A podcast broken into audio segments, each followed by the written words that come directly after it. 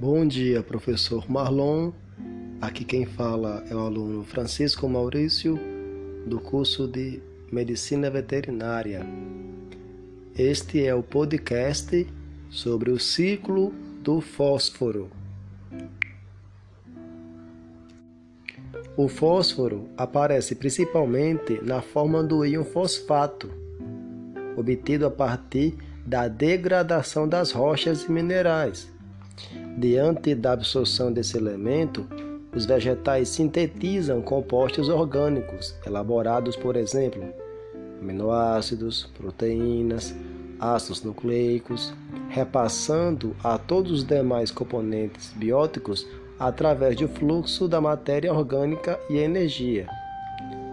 Pela ação dos agentes decompositores, a matéria orgânica morta é fermentada e assim os seus detritos orgânicos, por meio da excreção dos organismos viventes, esses elementos voltam ao solo.